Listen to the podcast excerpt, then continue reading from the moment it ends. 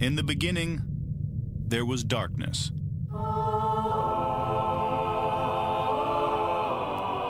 Then, there was Paul Brown. Paul Brown transformed the game. Hello, Paul Brown here.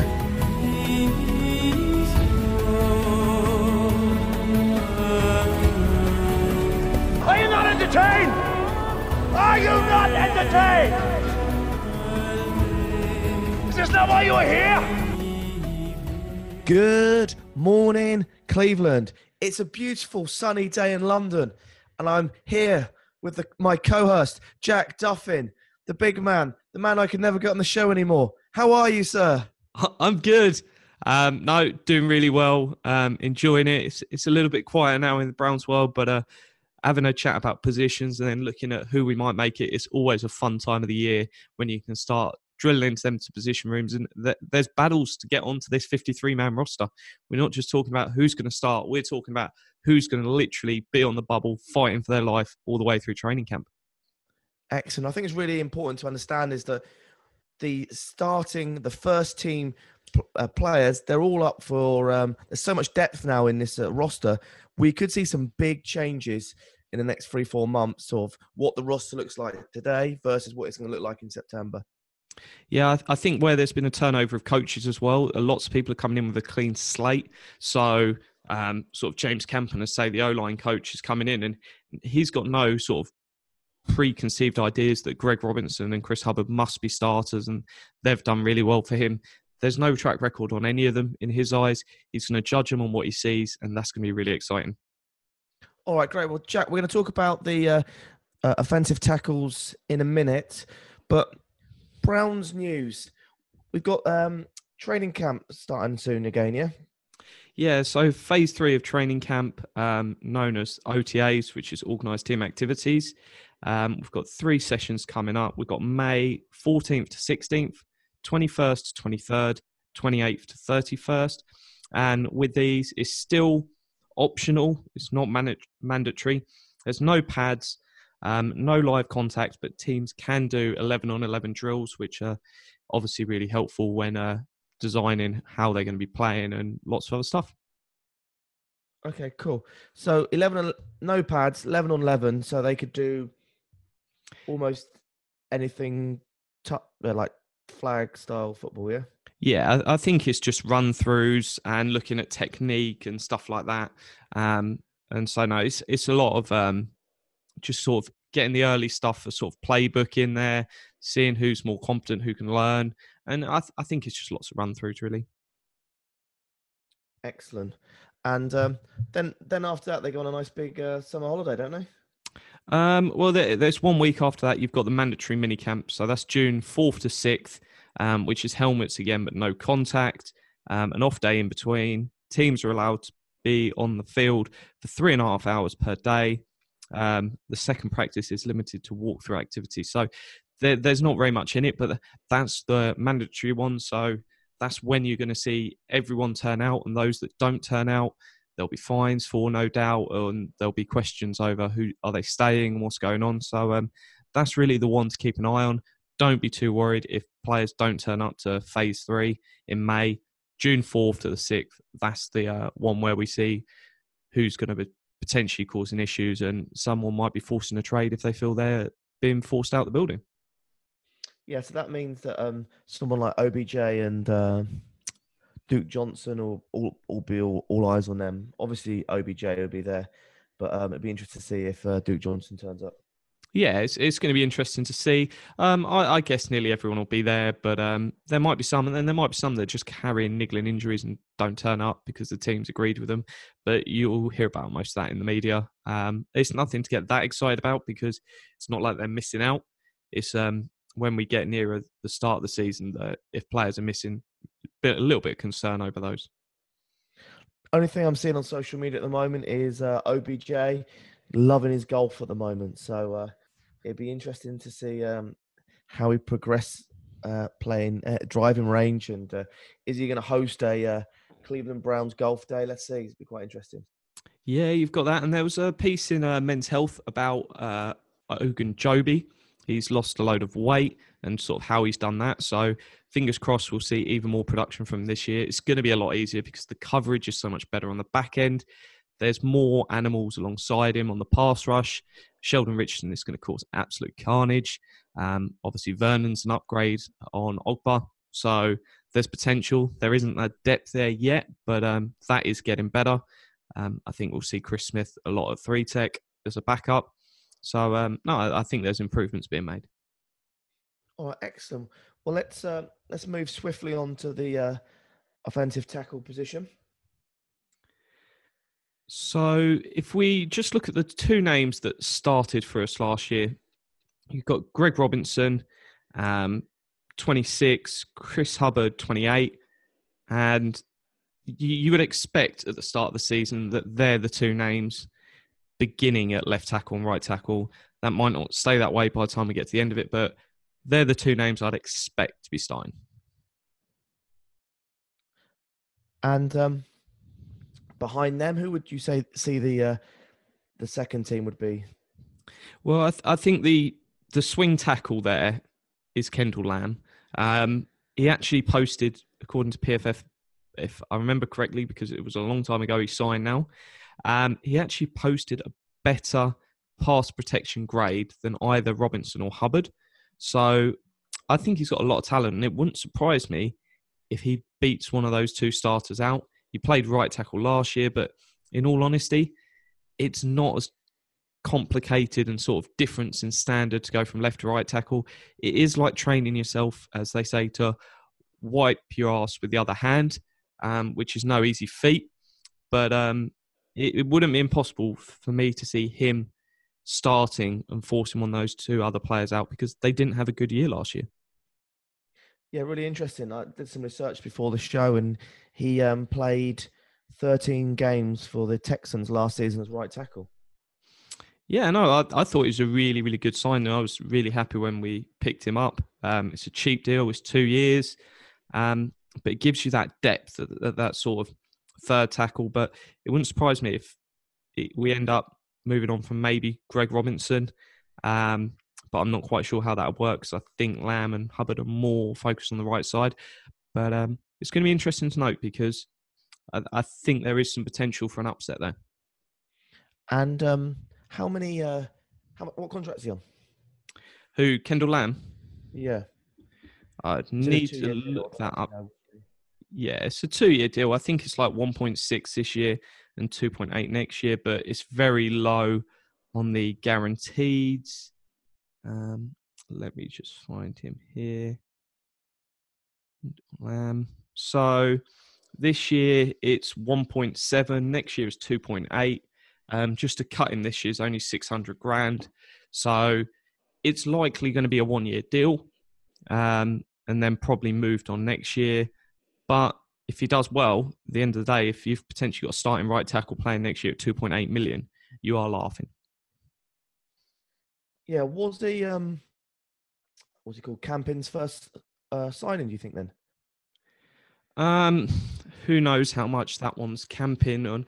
It, it's difficult to put your finger on. Is it just a position coach to sign someone? Because you you've got like three or four key players in the front office.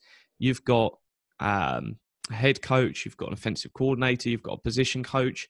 Obviously, if they go to the position coach and they go, "This person's hot trash. I don't want them," they're probably not going to get signed. But at the same time, it's always difficult whenever anyone signs to put all the credit or blame on one person. Um, obviously, the GM has to sign it off, but is the GM the key person making every single decision? No, they can't do everything. So, who knows who signed or pushed the most for Kendall Lamm? Is with all these things, it's always a great mystery. And uh, with uh, Bob Wylie leaving and with Campen coming in, what exciting changes are you you looking to see on the O line?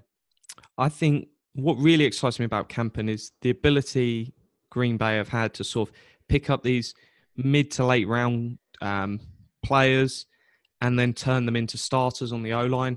So the two names that really excite me is Drew Forbes, who we drafted, um, which was Player X in the um, oh, it was, um, Project X, wasn't it? Project, yeah, Project X. Um, I forget who it was. Um, who ran the piece, but that's a fantastic piece to read as well. Um, go and check that out. So Drew Forbes posted a 9.79 relative athletic score, which is incredibly high out of 10. And then here we go. Here's the challenge. Brian, and I apologize to him for getting this probably ridiculously wrong. Fin E Ongu Nofo um, You posted. say it like this. It's, um, Finnegono Ofo. It could be that. I haven't heard anyone pronounce it before today, so uh, it's a bit of a challenge. Um, he posted a 9.67 relative athletic score, which is very, very high as well. Um, only his weight kept that down. It could be even higher. So they're two players I'm very excited about. And I think if either of them have got a shot and they believe of becoming a potential starter in the NFL, then they won't be on the practice squad. They will be kept on the active roster. And that probably means a cut for one of Robinson, Hubbard, and Lamm. So I think it's going to be really, really exciting what Campen does. Um, I think he's talented. Whether we keep three or four, I think depends on how those two youngsters perform. Um, because the better they perform, the better they'll be. And Drew Forbes might struggle at tackle and they might flip him inside by the end of camp. So that's another direction they could go. Yeah, is Forbes is surely though a guard, right? No, um, it's been out there that the Browns were the only team that said we want you to try out a tackle first. We think you can do it. So he's getting a shot at tackle to begin with, and then yeah, he, he might move inside. So by the end of camp, we might see we keep four tackles, but Forbes is sort of our second choice guard. Um, so that that could be a choice there. It's going to be interesting to see which decision and route they go. What about Seaton? Um, I don't. I don't think he can make the roster. It wouldn't surprise me if he gets cut um, before we get even there. So um, he might be one of those really early cuts, and they bring in someone else. Okay, so let's let's get into some real hard questions here, Jack. Your four players today, if you had to put a gun to your head, what four would you take on the roster? Robinson, Hubbard, Lamm, and Forbes. Okay, What and, about and, you? and that is Forbes as, as tackle. Yeah, uh, Forbes as tackle. I think as as of today, as far as I'm aware, he's going to get a shot there. Obviously, Camp will let us know if he can make it or not. But if I had to guess today, the four that it'd be at tackle, that'd be my four. See, Desmond Harrison last year, he was my star undrafted free agent. Super excited about him. Really excited him starting as a tackle. He obviously showed some great potential at times and some inconsistency at other times. Can you see him being squeezed on the roster? No, I, I think the odds are massively stacked against him. If I had to guess at the minute, in terms of that list, I'd put him sixth, um, only What, above under under Seaton. Seaton. uh, above Seaton. Okay, fifth. Um, I, I I even think the UDFA they picked up has a better chance of making it than him. Um, I just I can't see a route to him making the roster. The fact that he literally disappeared from the entire team in the second half of last season, um, I think is foreshadowing for. I don't think he's going to be around. So I think there's a battle of five here. Desmond Harrison and Seaton. I just I can't see them getting there. And by all means, I'd love to be surprised and see them do great things, but I, I just don't see a route to success for him.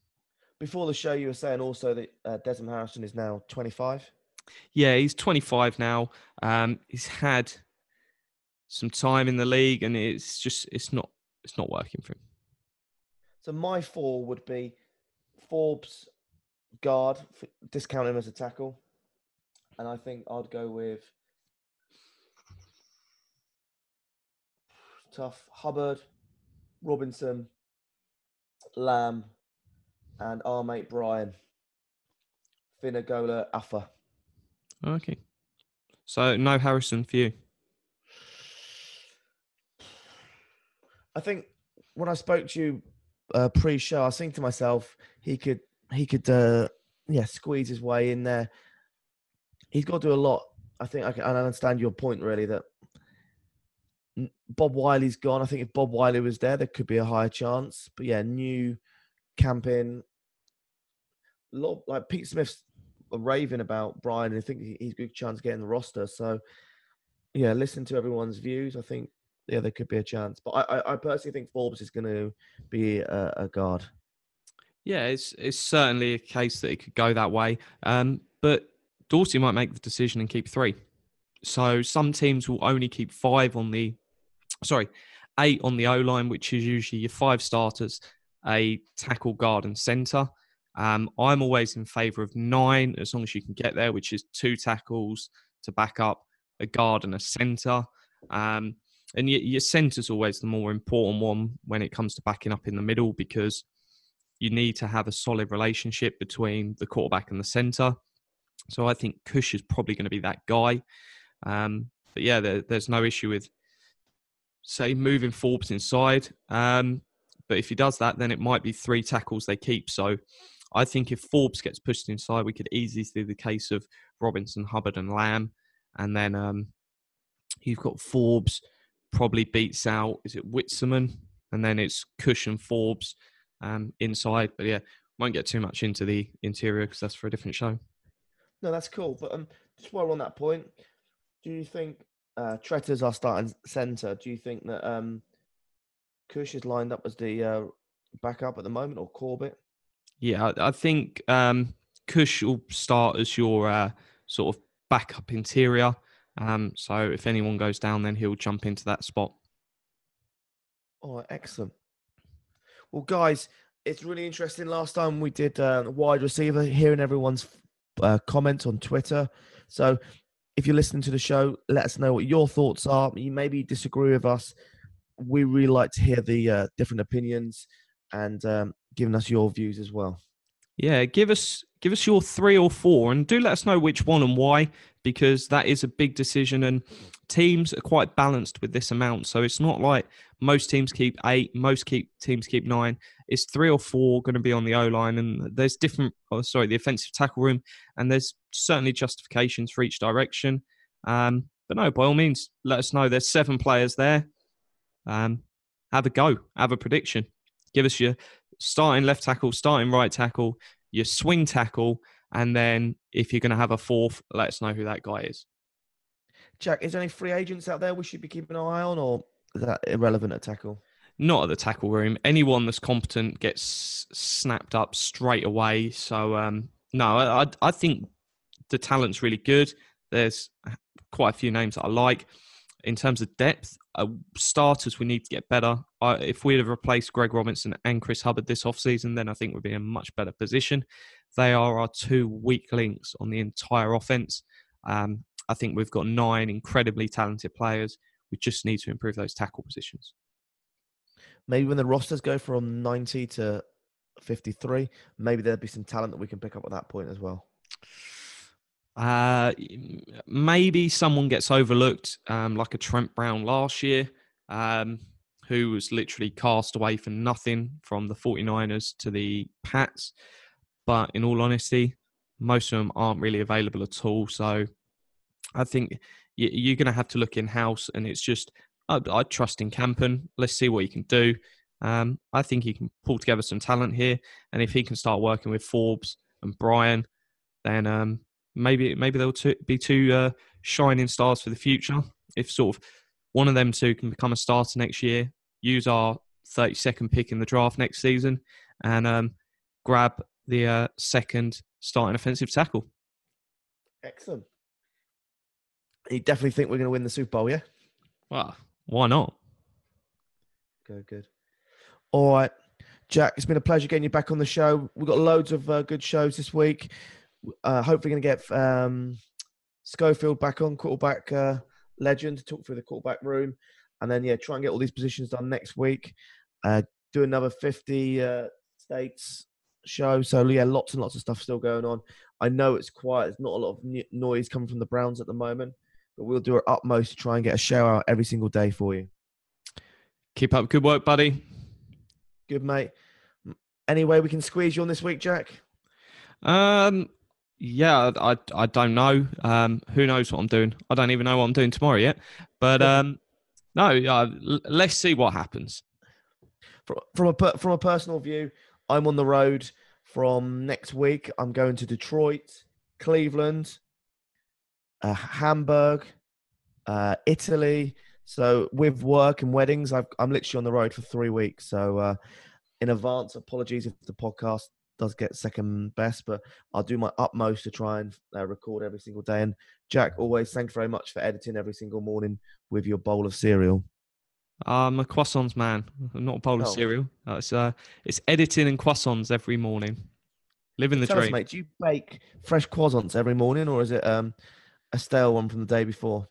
Oh, they're, they're shop bought ones. Um, straight in the oven, heated up. Ah, they're absolutely beautiful.